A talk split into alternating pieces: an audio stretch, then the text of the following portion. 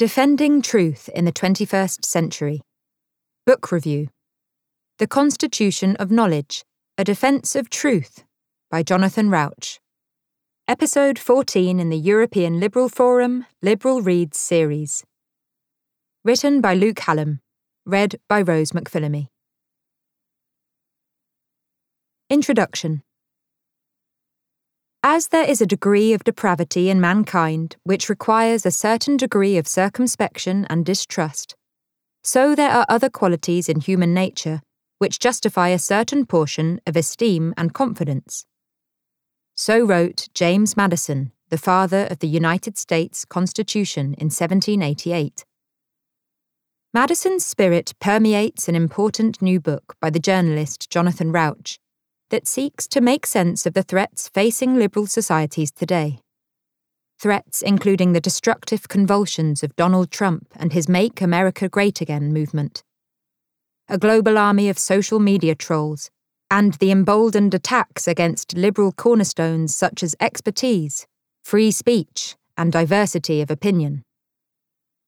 Like Madison, Rauch is no pessimist, but he is clear eyed about the crises we face and the Constitution of Knowledge provides an authoritative and crisp account of those challenges. Over the past five years, plenty of writers have sent up flares about our so called post truth age. Yet the term post truth is refreshingly absent from the Constitution of Knowledge. This is because Rauch's book, which is subtitled A Defense of Truth, is not an epigraph to something we have supposedly lost. Rather, it is a call to arms. Ultimately, he argues, truth isn't lost. We have simply forgotten what it looks like, and we have permitted its enemies to exploit our confusion. The result is authoritarian politics, the erosion of democratic norms, cancel culture, and the depressing sense that truth itself might be an illusion. But none of these problems is insurmountable. Rauch aims to describe the contours of these threats and to motivate us to adopt realistic solutions. At its most original, his book describes how the enemies of what he calls the constitution of knowledge systematically exploit biases and quirks in human thinking in order to disrupt our collective ability to make sense of the world. And although it deals almost exclusively with American politics and society, the Constitution of Knowledge, a defense of truth, provides a blueprint for understanding all contemporary attacks on truth seeking, wherever they take place. Creating Knowledge Madison's Constitution embodied political liberalism. It is predicated on a mixture of checks and balances, individual rights, and institutional accountability. Other liberal systems differ in the specifics, but they all share these basic principles. In much the same way, liberal economic systems facilitate transactions within a regulatory framework that allows millions of diverse actors to participate in the market. Each acts as a check upon the others, and each is guaranteed a certain level of protection against the predation of competitors. Rauch's topic is a third type of liberalism epistemic liberalism. This is the liberalism of knowledge creation. Of the three, political, economic, and epistemic, the liberalism of knowledge creation can feel like the most abstract. But without it, Rauch argues, liberal societies flounder hopelessly amid uncertainty, coercion, and manipulation with citizens committed to incommensurable versions of reality, lacking any shared understanding of what truth and knowledge should look like. The name he gives to the system designed to overcome this is the Constitution of Knowledge. Unlike the US Constitution, the Constitution of Knowledge transcends borders. It encompasses all manner of truth seeking institutions universities, news outlets, governments, courts, to participate means you have joined what Rauch calls the reality based community. Anyone who has been edited, fact checked, peer reviewed, or audited knows what it is like to participate in the reality based community. Its institutions propagate and enforce norms and rules, evaluate and certify credentials, set agendas and direct resources, enforce accountability, and train future generations to do all of those things and more. At the same time, the reality based community is supported by certain specific virtues honesty, humility, and openness. Above all, it relies on people treating knowledge creation as a collective enterprise. Whether it's checking a breaking news report against multiple sources of information before publication, or designing government policy with input from experts, the underlying principle is the same. No single individual or faction possesses the whole truth, and generating public knowledge requires the input of others. In the real world, our institutions frequently fall short of this aspiration. Nevertheless, they have sustained themselves over the generations by refining a system that, for the most part, prevents any one faction or perspective from dominating the process of knowledge creation. Even when it fails, the system mostly permits dissenters to point out institutional blind spots, unlike authoritarian and one party states. Two important principles guide the reality based community. Rauch summarizes them as the principles of no final say and no personal authority. No final say means that something is only established as knowledge when it can, in principle, be debunked. As Rauch puts it, no ideologue, moralist, or authority can claim the last word. All anyone can do is participate in the conversation, like everyone else. No personal authority, meanwhile, ensures that the reality based community only admits something as knowledge when it can, again in principle, be verified by another person. The truth of a proposition should exist independent of the existence of any given individual. Rauch argues that this does not make claims of authority or expertise meaningless. In fact, individuals gain the rank of expert precisely because they have built their reputations on work that can be independently verified. Nor does it mean you cannot try to understand where people are coming from. As long as propositions that rely on an individual's personal perspective do not dominate the conversation, they are admissible in the reality based community. Together, these principles comprise the two horns of liberal science. And you need only look around at the world today to see the importance of liberal science as Rauch describes it.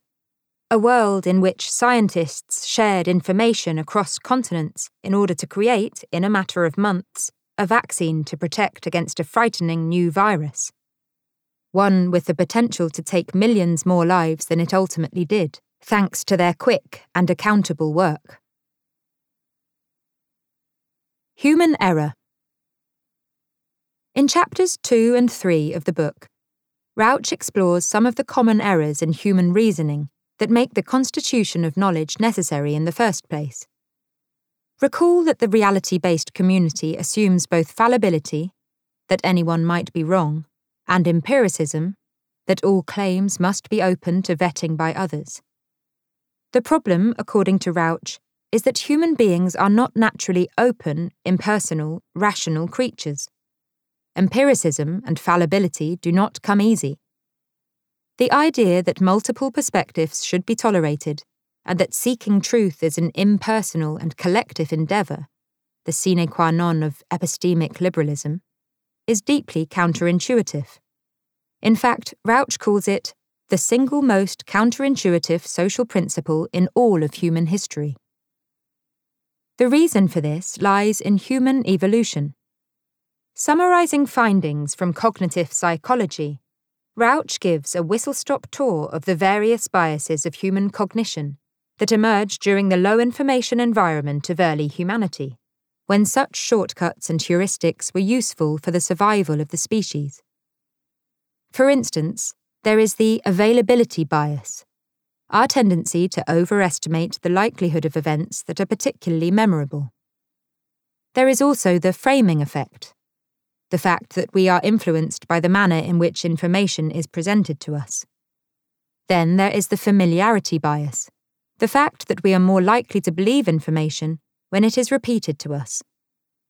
As Rauch notes, this last bias is exploited to great effect by master propagandists, who may wish to convince wide swathes of the electorate that, for example, Joe Biden lost the 2020 US presidential election.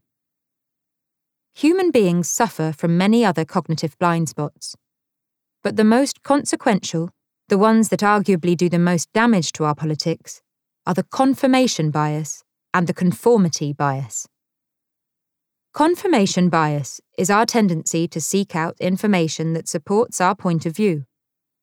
This explains how so many people end up in online bubbles that systematically filter out opposing viewpoints, or at least opposing viewpoints that don't confirm our prior opinion of our opponent's ignorance or depravity.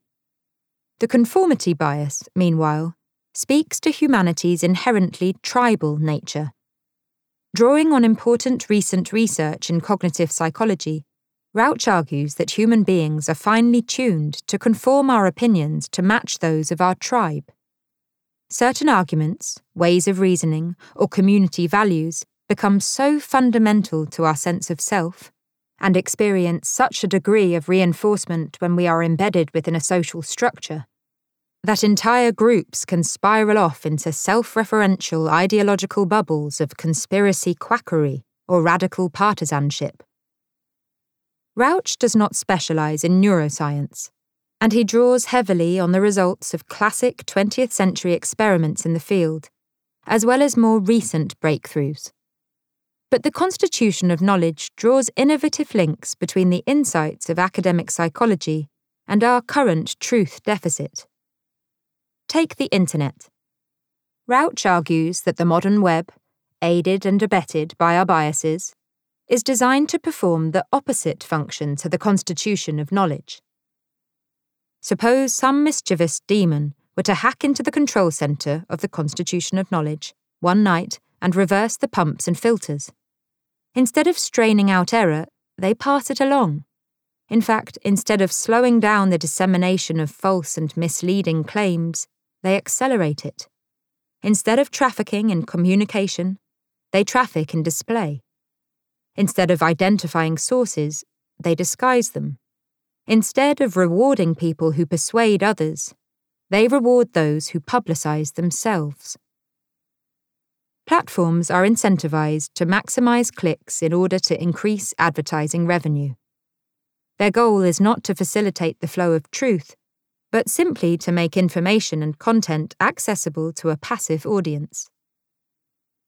That being said, Rauch argues that social media companies have actually done the most in recent years, compared with other institutions, to tamper the worst excesses of epistemic anarchy. Twitter has developed new community feedback tools. Facebook employs a steadily increasing number of content checkers learning from its mistakes during the 2016 presidential election, when misleading information was permitted to circulate freely. A promising start, but it might be noted that creating a healthier online environment without sacrificing important values like freedom and privacy, while not a challenge that falls within the scope of the constitution of knowledge, is one of the most daunting tasks facing liberal democracies today. Trolls and the Threat from the Right. In the second half of the book, Rauch examines the actors responsible for perpetuating our current illiberal rut. He is clear about which group has done the most damage the illiberal right. Europe has seen its fair share of right wing attacks on the reality based community in recent years. In the lead up to the 2016 Brexit referendum, Britain's Michael Gove infamously claimed that the British public had had enough of experts. In 2019, to list just one instance of the growing threat from Viktor Orban, the Hungarian government passed a law to seize control of over 40 scientific institutions. And numerous countries continue to roll back hard won gains. In 2021, Reporters Without Borders declared a press freedom state of emergency in Poland. Yet it is hard to read the Constitution of Knowledge without concluding that the United States, more so than Europe, faces a truly unique set of challenges in the epistemic realm. It began with the internet trolls of the early 2010s hackers, baiters, and shitposters of all stripes. Rauch takes us through what he calls troll epistemology, citing a style manual created by the white supremacist website The Daily Stormer. The manual advises prospective trolls to weaponize the addictive nature of outrage and unleash a stream of falsehood in order to provoke their opponents. As George Orwell knew, the inability to recognize truth from falsehood, indeed, the exhaustion we feel in the face of a media environment saturated by amoral dissemblers, is a key cause of demoralization. Trolls out to own the libs use what Rauch identifies as asymmetric information warfare ambushes, swarms, anonymous raids, disruptive strikes, and other tactics designed to spread chaos and cynicism on internet forums and social media. And because demoralization is demobilization, Rauch reminds us, state actors too have refined these tactics to get ahead in our nihilistic information age. Russia's efforts to sow discord in the 2016 and 2020 US presidential elections involved not only employing troll farms to corrupt the flow of truthful information, but also purposefully exacerbating political polarization in America.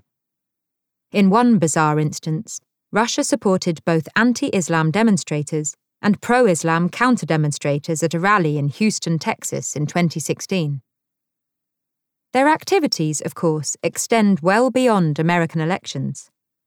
The cover up of the poisoning of Sergei Skripal in Britain in 2018 involved Russian media posting numerous contradictory explanations for the poisoning on television and digital media. The goal was not to popularize a single plausible falsehood.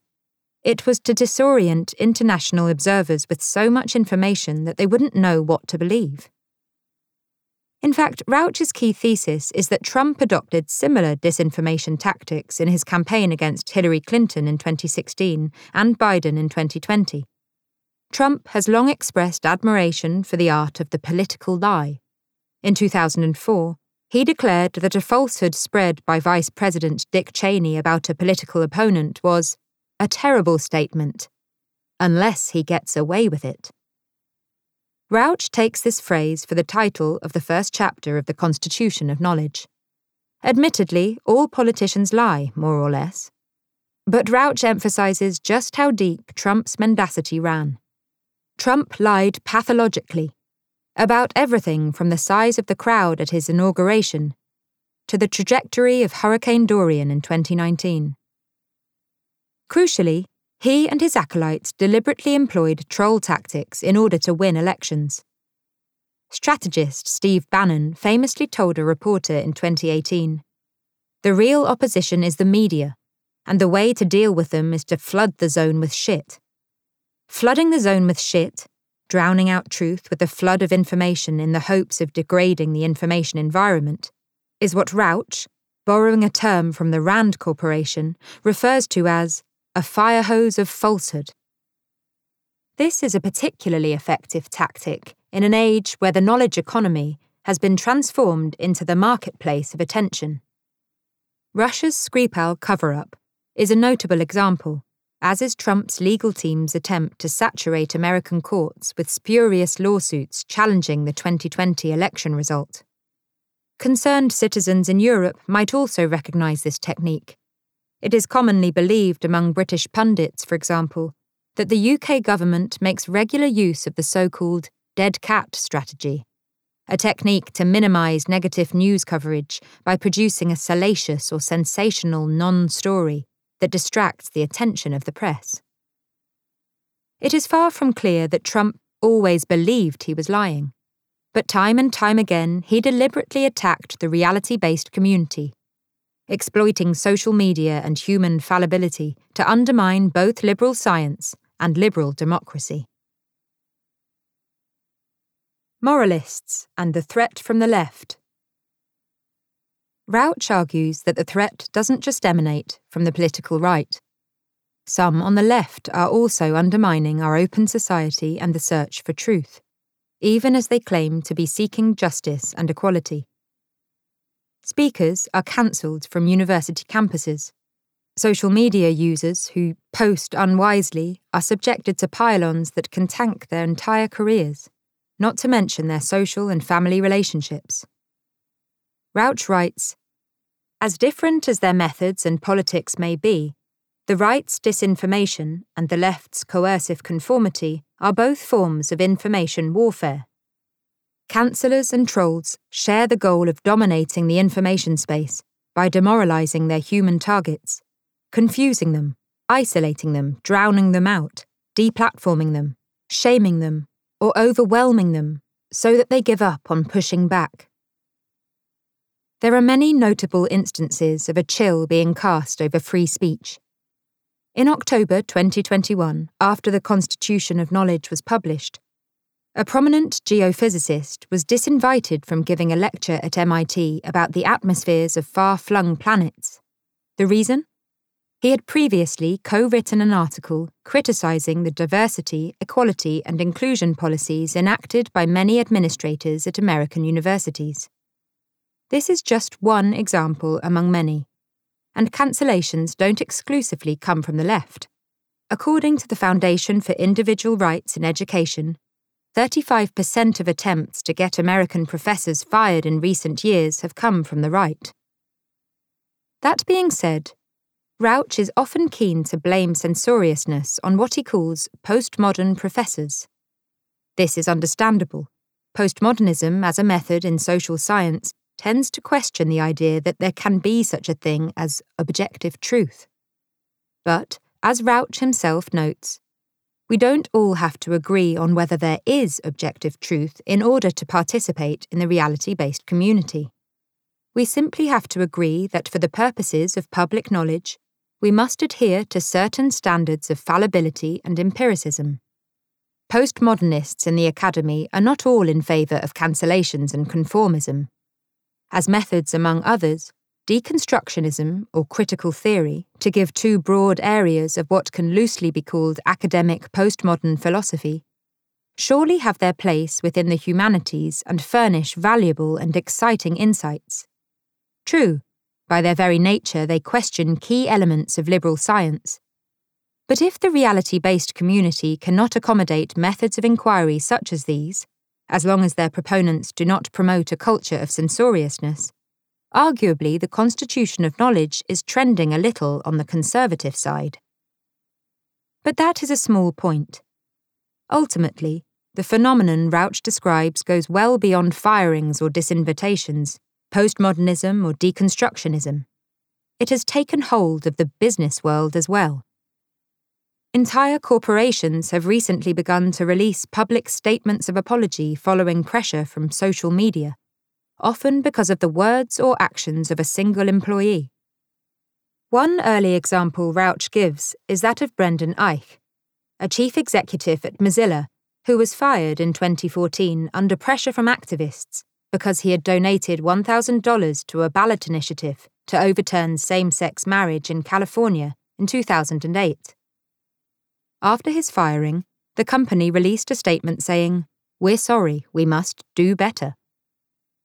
Rauch, an LGBT activist who in 2004 published a well received book advocating for same sex marriage, criticizes the company for firing someone because of personal political actions he took at a time when a majority of the American public shared his view. He defends the idea that in our reputation obsessed age, we have allowed social media to enforce conformity, putting us all at the mercy of an, often anonymous, jury of outraged moralists. To be clear, it doesn't matter that Eich was deeply wrong to oppose same sex marriage in 2008. The point is that there was no reason to suddenly fire him six years later because of the caprice of a crowd. Across numerous examples, Rauch's focus is on the United States. But his discussion of the contemporary left poses important questions for liberals across the world.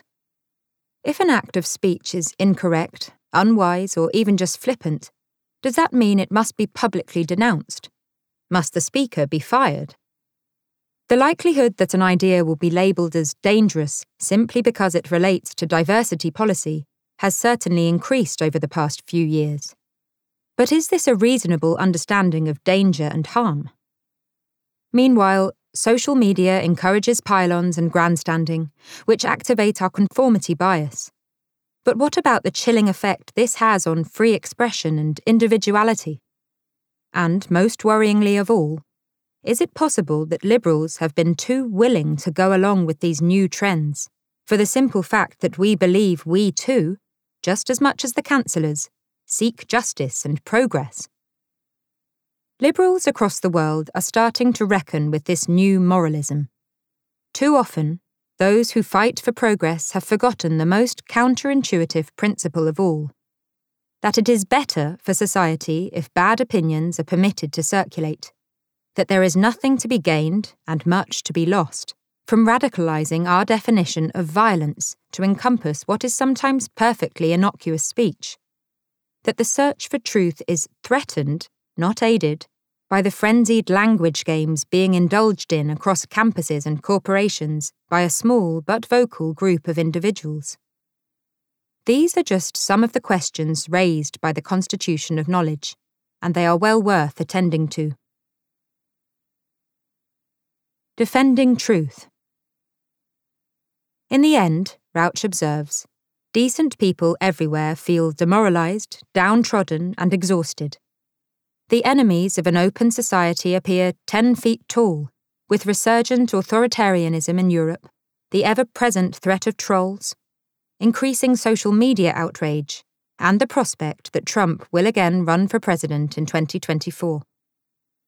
But it is equally the case that the institutions and norms that together comprise the constitution of knowledge are among the most robust social achievements in human history. They have been painstakingly erected over the course of generations and encompass literally billions of people across all continents. Nobody who has been paying attention should expect them to fail overnight. Not in the United States, not in Europe, not anywhere.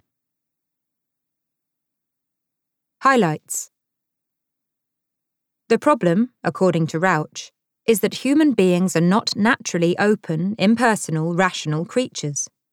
Empiricism and fallibility do not come easy. Trolls out to own the libs use what Rauch identifies as asymmetric information warfare ambushes, swarms, anonymous raids, disruptive strikes, and other tactics consciously designed to spread chaos and cynicism on internet forums and social media. He defends the idea that in our reputation obsessed age, we have allowed social media to enforce conformity, putting us all at the mercy of an, often anonymous, jury of outraged moralists. This has been Defending Truth in the 21st Century, a book review of Jonathan Rauch's The Constitution of Knowledge, A Defense of Truth. Brookings Institution Press 2021 episode 14 in the European Liberal Forum Liberal Reads series. Written by Luke Hallam. Read by Rose McPhillamy. Copyright 2022 European Liberal Forum. To find out more about the European Liberal Forum, visit www.liberalforum.eu.